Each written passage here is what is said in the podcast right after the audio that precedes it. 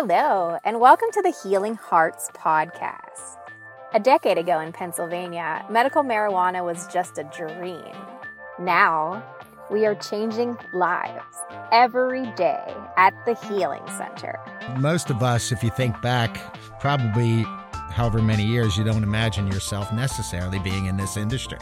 But a lot of people do. I love to hear those stories, how everybody gets in, because they're all unique in their own way. I wanted to do something in this industry to really be part of that experience and be part of educating everyone about the benefits of this great medicine. When you're doing something like this for the first time yourself and, and you create a company, uh, it is challenging, but so rewarding. We're just trying to, you know, keep up with this high demand and, uh, you know, refine our processes and, uh, you know, innovate new strains and new products. We're excited to bring more jobs to the area. You know, we're going to be able to have, you know, life-sustaining wages, uh, and we're going to be able to close to double our current employee count. We have been releasing new products pretty much every month for the past six months, and the feedback's been extremely positive.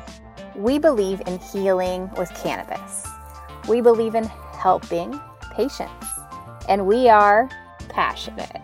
We're all constantly trying to fine tune our processes so that we can be grow better medicine for the patients, distribute it to them, and, and hopefully, you know, continue to make it as affordable as possible for them. I really value all of our patients' feedback good, bad, and different, whatever it is. I love to hear from them. I want to hear from them. You know, the feedback we get to hear from the patients every day is really what, what keeps you grounded and focused on the reasons why we're all in this business.